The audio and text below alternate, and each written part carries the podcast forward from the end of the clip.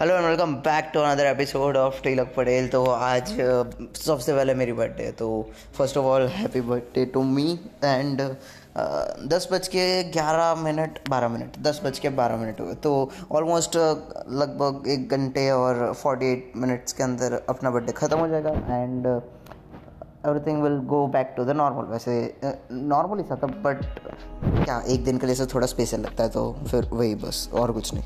तो इस एपिसोड में हम लोग डिस्कस करेंगे कि आगे क्या होना चाहिए व्हाट आर द प्लान्स जो आगे मैं करने वाला हूँ बिकॉज़ ज़रूरी है। लाइक यू कुछ करने के लिए आपको एक गोल तो होना चाहिए, अब गोल ही नहीं है तो मतलब क्या, किस हिसाब से आप काम करोगे, ठीक है? तो उस गोल के बारे में डिस्कस करेंगे डिस्कस करते हैं आज। शॉर्ट शॉर्ट ही रहेगा मतलब ये पॉडकास्ट तो it it will be about like मैं डिस्कस कर रहा हूँ अपने गोल्स और कुछ नहीं तो ठीक। है लेट्स स्टार्ट तो सबसे पहले तो आ, कैसे हम लोग प्रोसीड करेंगे? तो सबसे पहले प्रोसीड करने में एक ही चीज़ आती है कि मुझे अपना जो लॉसेस है जो मैंने बोला कि मुझे इतने लॉसेस हो गए उसको रिकवर करना पड़ेगा। और उसको रिकवर करने के लिए जितने भी मतलब जो लेवल के एफर्ट्स थे और वो ऑफकोर्स वो सारे एफर्ट्स मैं दूँगा।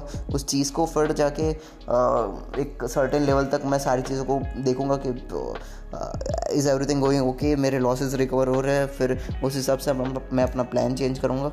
लाइक मोर ओवर एक मैं फाइनेंसिंग मॉडल पे फोकस कर रहा हूँ या फिर एक business oriented I am kind of business oriented इस साल ज़्यादातर मैं बिज़नेस और इन सारी चीज़ों में ज़्यादा ध्यान दूँगा rather than about the space and aerospace industry because गलत कुछ नहीं उसमें. But first of all you need some ground ठीक है? तो ग्राउंड के बिना आई डोंट एग्जैक्टली नो कि मैं क्या करने वाला हूँ. तो डायरेक्ट ही एरोस्पेस में जाना इज़ लाइक ठीक है लाइक क्या होगा ये कि आप टेरेस पर से उड़ने की कोशिश कर रहे हो, बिना किसी टूल के लाइक अगर कूदो, ऊपर से कूदोगे तो ऑफकोर्स नीचे ही आने वाले हो बट मैं अगर आपको बोलूँ कि आपके पास एक ग्लाइडर है जहाँ पे आप ग्लाइडर से ऊपर से नीचे कूद रहे हो तो ऑफकोर्स तो आप नहीं गिरोगे बिकॉज़ ग्लाइड करके आओगे नीचे राइट तो वही एक ग्लाइडर बनाने की प्रोसेस चल रही है इधर तो को सबसे पहले ये लॉस रिकवर करेंगे, फिर एक बिज़नेस मॉडल हम लोग कंस्ट्रक्ट करेंगे, फिर उससे टी एल के एग्रीटेक को इस साल के अंदर मतलब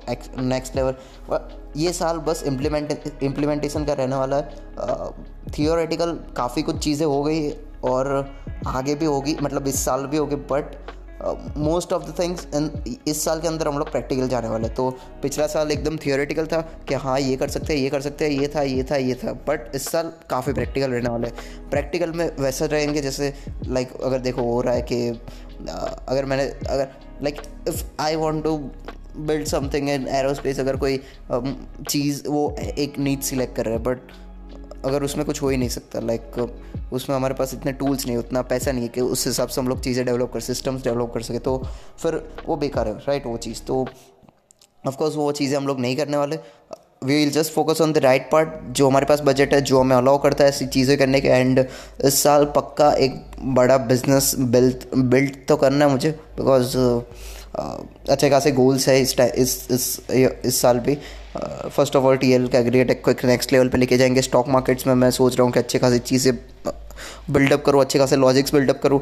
एक trading system automated trading system अगर बन सके तो वो काफ़ी अच्छा रहेगा और और भी कुछ कुछ प्लान्स एट द साइड जब मुझे थोड़ा थोड़ा टाइम मिलेगा एक्स्ट्रा टाइम की बात कर रहा हूँ, तब हम लोग एरोस्पेस और फिर इन सारी चीज़ों के ऊपर भी स्टडी करेंगे ऑफकोर्स बिकॉज़ एक मेन गोल तो वही है कि ये सारी चीज़ें करनी है बट इन सारी चीज़ों को करने से पहले you need funding right because पैसों के बिना इस चीज़ों में कुछ नहीं होने वाला।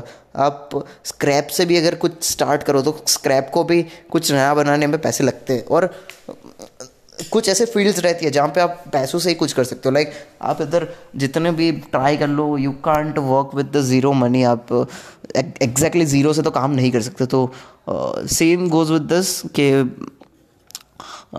एकदम मतलब ग्राउंड बेस हो जाएगा, अपने पास अच्छे खासे पैसे आ जाएँगे फंडिंग आ जाएगी, फिर जाके एरोस्पेस स्टार्ट करेंगे। लेकिन आज अभी कोई भी ऐसा कुछ प्लान नहीं बन रहा जिससे हम लोग इस साल के अंदर एरोस्पेस में कुछ डेवलप करें तो this year is gonna be about business and implementation most of the time implementation ही होगा तो ऑफकोर्स दैट्स इट और कोई ज़्यादा अपडेट्स नहीं है। बस इम्प्लीमेंटेशन का ईयर है तो और बाकी तो पॉडकास्ट आपको रेगुलर मिलने वाले जो भी अपडेट्स रहते हैं तो that was it for today and happy birthday to me again thank you for listening the podcast अगर पसंद आए तो लाइक कीजिए।